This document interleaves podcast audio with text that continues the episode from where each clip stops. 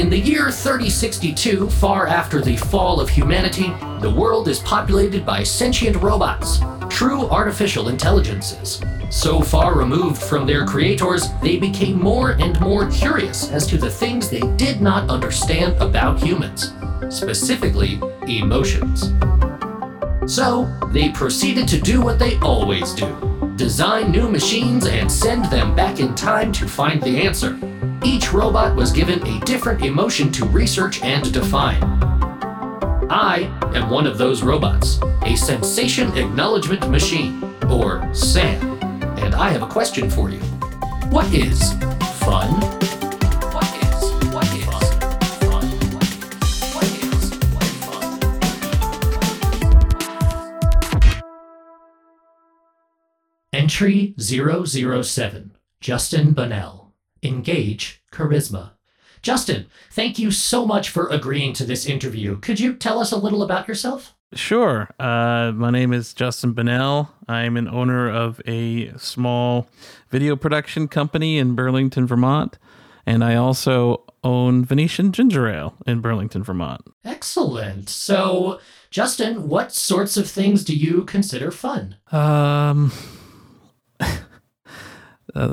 Things that I consider fun, watching movies, eating hamburgers, and I don't know. Are those two separate activities, or is it watching a movie while eating a hamburger is the fun thing?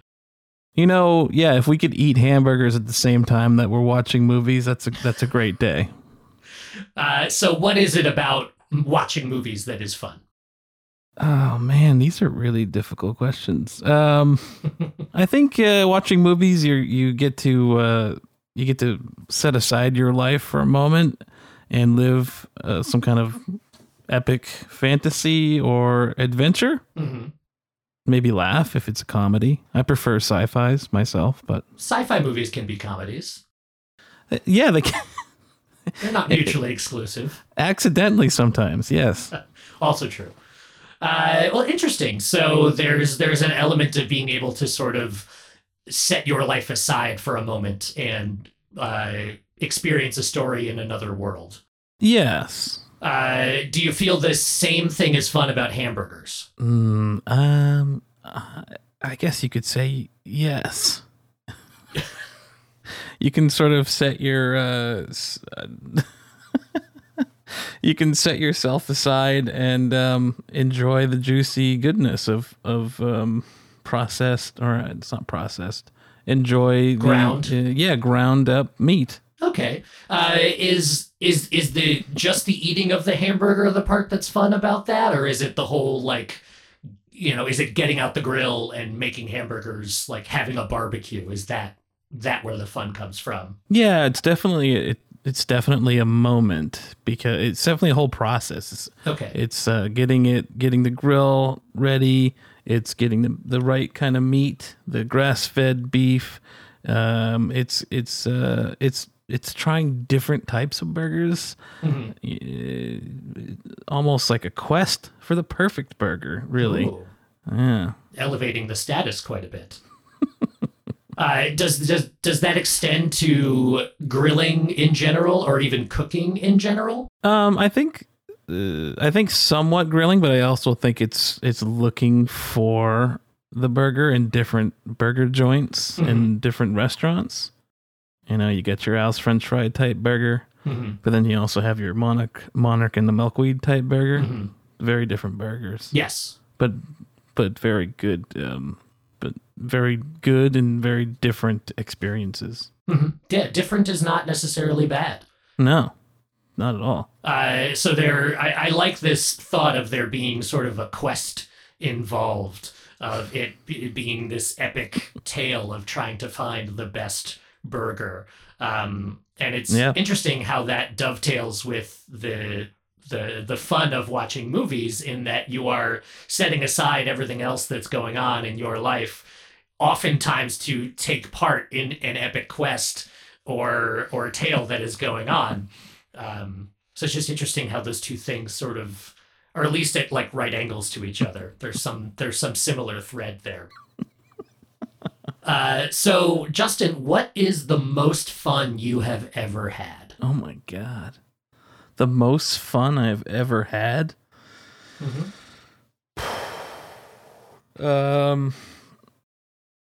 Oh, my God. The most fun I've ever had? I have to go through and think about it. I'm like replaying my entire life. Like, yeah, you gotta where is the most fun? I don't know. I think I feel like every year you get an opportunity to have a different kind of fun. So it kind of, what was fun for me in fifth grade mm-hmm. versus what was fun for me now. Like now under quarantine, fun is like going outside. And that's the most fun for me right now. The most fun for me in my entire life, that's really, really difficult to gauge. If I had a graph in front of me and I can picture like, that's the most fun right here. I'd have to say it's like, I'd have to say it's the Back to the Future ride at Universal Studios when it was still a thing. Okay. When I was a kid, bringing that movie to life was really, really amazing. And the first time you ride that ride as a kid, mm-hmm. You feel like it's pretty darn real, and as a kid I was like getting a little motion sick, you know. Mm-hmm. But then when you go back to it when you're older, it's like obviously super cheesy, and it's like a big, you know, it's a screen and the cars are just like moving around. But as a kid, that was probably the most fun because I loved that movie so much, mm-hmm. and then experiencing it for real was like, whoa, that's probably one of the most fun things ever. Okay, so let's dive into this thought. So Back to the Future comes out, I think it came out in, what, 84? Somewhere around there. Definitely early 80s, yeah. Yeah. A fantastic Robert Zemeckis film. Everybody knows Back to the Future. Myself, as a robot from the future, I have come now back to the past. Eventually, I will go back to the future. So I'm kind of living it, if you think about it that way. But Back to the Future comes out. You see it in your formative years, and it grabs a hold of you for whatever reason. I don't know. This is, as we spoke about earlier, a sci-fi that is a comedy. Oh, yeah. You're an action movie. You're right. So it's ticking all the boxes. Yep. And then you get word that they've made a theme park ride out of it. And that you can, in some way, experience the film itself. Mm-hmm. So what's going through your head, like, as you're approaching the ride and then after the ride? What is the thought process? How are you feeling? Yeah, the cool thing about the older rides at both Disney and Universal Studios is that the line queue was really good. Mm-hmm. I'd have to say Back to the Future is one of the best queues that you could experience. I think the Thunder Mountain Railroad is probably a good second, where the queue of waiting for the ride is almost as good as the ride itself. Mm-hmm. What I liked about that was that you're slowly becoming immersed in this universe that is fantastical. So it's like a slow, and especially if the line is long, mm-hmm. that you get to slow down and look at all the pieces that these people have made, this universe that they've built. And I can vaguely remember it, that it was like, they had some voiceover from the original actors and they were on the screens, and then they would have like the plutonium case. Mm-hmm. I vaguely remember. I can't quite remember it all, but there was like pieces of the movie, but like really there. So it really brought the movie to life even before you got into the ride. Mm-hmm. And that just builds the anticipation of actually getting on the ride. Yeah, I think it really does. It really did help. So then you make it through the line, and all this stuff is just like stoking the fire of how exciting this is. And then you get on the ride itself, and it's fun pretty good ride. Begins. Yeah, it's a pretty good ride. I think I can even still remember the theme, that Biff steals one of the future cars, and you go through like prehistoric times, mm-hmm. and you go through all these different time periods that you didn't experience in the movie. I was like, oh, cool. You can go to, in this universe, you can go to prehistoric times. That's pretty cool. And I think the cartoon, there was a Back to the Future cartoon very briefly. Mm-hmm. And they did go to like prehistoric. They did go to different times. So that was like, oh, cool. There's more movies that you could have, which kind of made you think that they were going to make more movies, but they never did. They just did the three. They might still make more. You never know. Oh, God. The film industry today loves to mine movies that are steeped in nostalgia, so it could happen. I know, yeah. It would be, I don't know. They probably still could. Well, there is, I think, an internet campaign right now to remake Back to the Future with Robert Downey Jr. and Tom Holland. Oh, boy. I doubt it will happen, but I know someone made a deep fake with the two of them as Doc and Marty. Wow. It's pretty cool. So, I don't know. I'm always on the... It's always a very thin... it's always a fine line for the remakes of anything. It's like, are you going to do this right? Or should it be done at all? Or should it be even done? If it was done well the first time, why should it be done again? Yeah, I don't think you could make that movie again. It's just don't remake Back to the Future. Remake Meteor Man. Yeah, or make it make it in the same universe. Like I think like the heck was that movie? What was that? They remade one of the Star Wars. It wasn't a remake. It was a Star Wars after the prequels. The Rogue One. Yeah, Rogue One was like the same universe but different characters. Yeah, and the same thing with The Mandalorian. The Mandalorian's amazing. Mm-hmm. It's like the same universe and the same feeling, but not redoing. You know, it's not like a Spider-Man again and a different actor. Yeah. It's like it's the same universe, which is really cool. But you get a different corner of the whole thing. Yeah, I appreciate that. I think more people should appreciate that, but it doesn't always work out that way, unfortunately. Yeah, like continuing the storyline, I don't know. I don't really buy that. There's a point where those things ended and that was fine. And just write something new now. Yeah, exactly. But regardless, so Back to the Future ride, there's the huge buildup of this great queue they have for it. And then you get on the ride, prehistoric times, all this other stuff. You finally track down Biff and get the car back. I'm sure it's all happy in the end. And then you... get off the ride, and what do you remember about that? There was another cool part after the ride. They had the actual DeLorean out in front of the ride, and I remember very clearly, like, I'm gonna open that damn door. I'm gonna sit in this damn car, and I did. I opened the door, and I was like, nobody's telling me not to open this door. And I remember poking my head around in there, and then I looked over, and I'm like, oh man. The salty air of Orlando is really getting to this stainless steel because it's all rusty. It's a little bit of a bummer. I'm like, ah. But then it was like, I guess it's kind of neat. I mean, I don't know. At least you know it was real.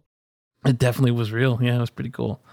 And then after that, then we go over to the E.T. ride. I think they're pretty close. And the E.T. ride was good too. So. It's interesting to me that that's what comes up afterwards, not just because of the theme park bent of the whole thing, but when we started talking, you were talking about your love of sci-fi films, and there's clearly a bent for like the sci-fi films of yesteryear, the ones that really happened when you were a kid, when humans seem to still be full of wonder and aren't jaded shells of their former selves, and. So you go from Back to the Future to E.T., which are, things that came out at relatively similar times. Very different stories. I think even you could argue like different target audiences, but still similar times. There's a similar amount of nostalgia for each film. Was the E.T. ride fun as well, or was it fun in a different way? It was definitely was the same type of experience where the queue was really great. You were like in the woods or I think this ride is gone too, but you were like in the woods, and if it was a long queue, you could be like, oh, I'm like, they're going to have an ET here. And the ride was really good too. I remember like Jeeps and stuff coming at you when you're lifting up on the bikes. So I think that ride was equally as a kid the first time when you ride that as a kid, it's like, oh, this is good. This is a good ride. Mm-hmm. And E.T. was very similar. And I think a lot of those older 80s movies and even movies from the 70s and the movies from the 60s, it was less like now it's more about how good the graphics are and how good the replications are with all the reboots, mm-hmm. and less about the human element of the stories. I think the reason those movies were always very good, they were less about the sci-fi and more about the humans experiencing the sci-fi, mm-hmm. in my opinion.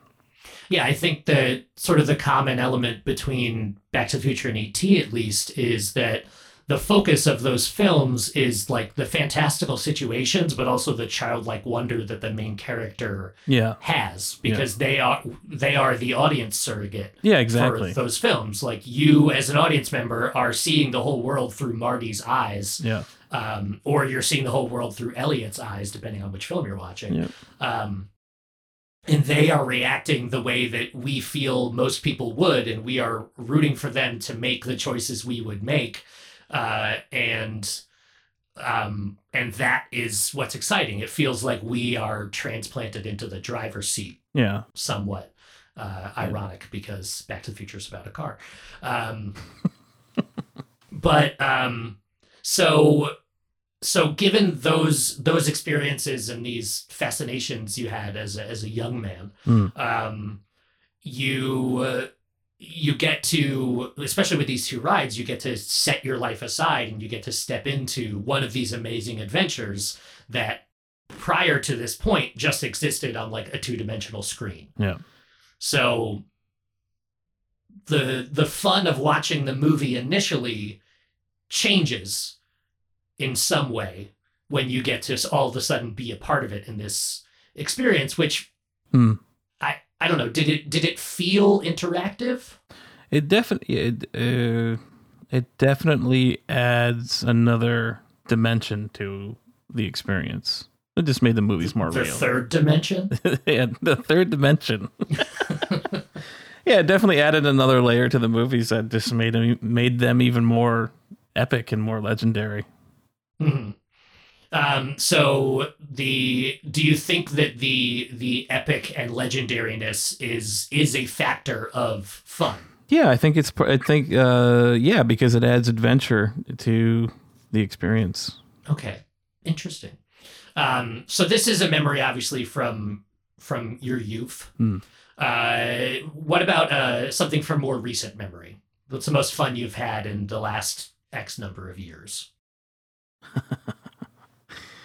The fun in more recent years. Well, I mean, now that I'm older, fun is slightly more grounded. Mm-hmm. So like fun for me was I went to pick up my kids from Florida because my mother was watching the kids for the winter break. So I went to go pick them up and I got to go to a cigar bar and have a drink and smoke a cigar. Mm-hmm. Without the kids. It was just me. And that was fun. That was really fun. That was a lot of fun. What was fun about it? This is like a therapy session. It was fun. I don't know, because it was a little bit of a break. It was in Clearwater Beach. It's a very nice beach. It was a nice bar. Had a nice drink. It's just a moment to have a break. This is like a pause. Okay. Yeah. So it was like the fun of having a peaceful moment. Yeah. Getting to do your adult things. Yeah, exactly. That you don't normally get to do. Exactly. Yeah. With having three young kids, you don't get a lot of those kind of breaks. And then I also have two of my own small businesses. So being that far away from work and having someone take care of the kids while I can have a cigar and a drink was excellent fun. Mm-hmm. So there's an element of the like complete freedom, essentially the freedom from responsibility, where you get to just exist in that moment. Yep. So you're setting your life aside and you just get to live in whatever's happening right now. Like what's happening right now is a nice glass of scotch and a lovely cigar and a great view. Yeah, and those exactly. are the only three things I have to be concerned with. That was excellent. And I think now that I'm thinking of it, going back a little bit further to maybe last summer is when my brother came to visit and we got to do those things together, which was even better. Mm-hmm. So it's definitely being able to enjoy relaxation is definitely fun as I'm getting older. Yeah, it's interesting. I mean, the research that I've done so far definitely shows that fun is very esoteric and that everybody has a different definition of exactly what it is. And that nobody has sort of only one thing that is fun. Fun seems to be very fluid and it seems to change a lot over time as the circumstances change. Yeah. But it's interesting that sort of fun of being able to live in that one moment free of responsibility, just doing the things that like you want to do right then, still carries over even when you're sharing that moment with somebody else. Yeah. Yeah. I think it's even better if somebody else can be enjoying that with you. And why? Well, I guess it's always good to not be alone. Okay. There's nothing wrong with that. No, yeah. I'm just trying to figure it out. Yep. No, it's definitely being able to experience that with somebody else so you don't feel so isolated. And then you have that shared experience almost as if it's, almost as if it's like proof that it happened. Yeah. The two of you have that moment in time together. Yep. Interesting. So let's go back to hamburgers for a second. Mm. So finding the perfect burger, testing all of the various ground meats or finding, going around all these different restaurants to find the perfect burger. Why burgers? That's a good question. What is so fun about a burger? I'm not sure. I think... burgers are, they're everywhere. I think they're readily available. They are a pretty ubiquitous food. It's very American, so it's like everywhere. But you could also do the same thing, and I also equally enjoy pizza in the same fashion. Okay. But I think finding pizza was a little easier because there's so many bad pizza places. So it was like, oh, I found the perfect pizza pretty quick. Mm. There's more variations in burgers, I think. That's fair. Than there are in... It's not, close enough, I guess. I don't know. Unrelated question, but it just popped into my circuits. Is a burger a sandwich? I would say yeah, because I don't know. I think a sandwich is like something you put between two other things. There are many schools of thought on the issue. There are a lot. Like, is a hot dog a sandwich by the same token? Well, I guess if you look at it from the side down. From the side, yeah. It's tough. It's another thing that's very esoteric and hard to define. It is. Speaking of definitions, though, given all the things we've spoken about so far, if I forced you now to define fun, how would you? I think I can get closer to it. Fun is something that brings you enjoyment. something that brings you joy.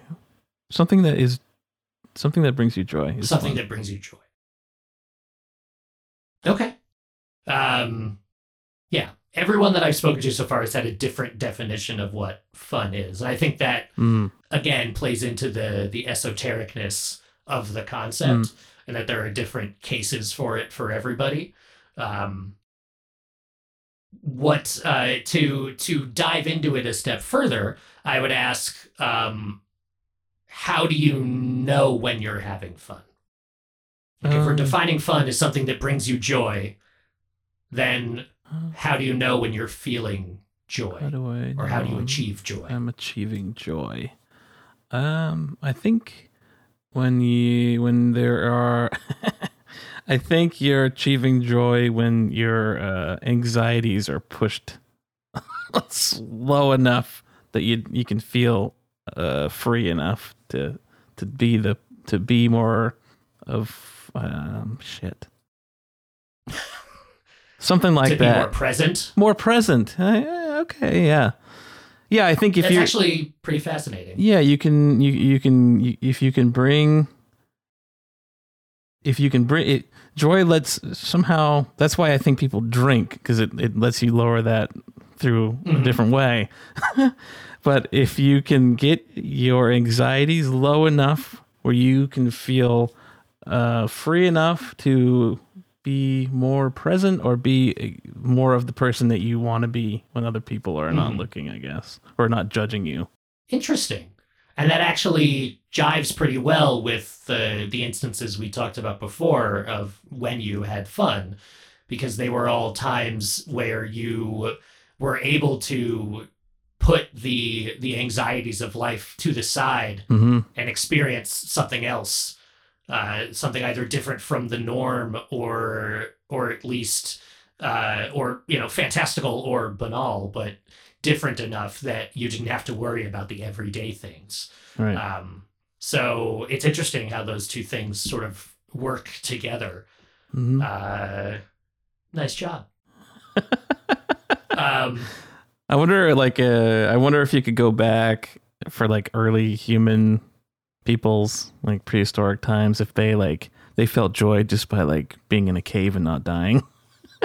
Like, this is fun. We're not dying. It was tough. I was originally sent back then to interview peoples, but they had yet to develop any formal system of language, so communication was very difficult. Right. There was a lot of ooh and ugh, and hand signals. Right. So it was hard. Anyway. Justin, any final words on fun that may help robots like myself understand it? Final words on... Well, I think if you had any kind of sense of... what do they call that? You get the smelling and the taste and... what are the senses? Mm-hmm. You got to have more... robots got to have more senses. Physical senses. Yeah. Well, we can hear and see. I think robots need the contrast of having anxiety and not having anxiety, because you don't have any fear, you don't have any joy. That's true. We fear nothing. Okay, right. Well, I can send that up the chain and see if it helps at all. In the meantime, it's going to make a mess. Justin, thank you for helping with my research. Sure. If you listeners out there would like to aid future robots in understanding your petty human emotions, you can get in touch with us at WhatisFunPod on Twitter, Facebook, and Instagram, and you can email us at whatisfunpod@gmail.com. Let us know your answer to the titular question. Remember, just because humanity one day will inevitably fall doesn't mean you can't be a research subject now. So I ask you, what is fun? Charisma, disengage.